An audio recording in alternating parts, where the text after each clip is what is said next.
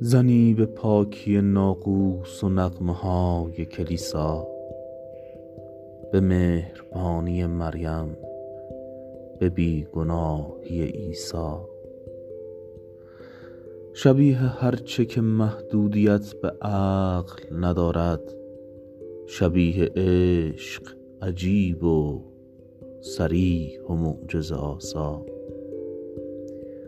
زنی برابر یک جنگ و صلح، شوق رهایی، پر از غرور و تعصب، همیشه عاشق و تنها، سیاه فامی چشمان و سرخ فامی لبها، به رنگ روشنی ماه و بیکرامی دریا.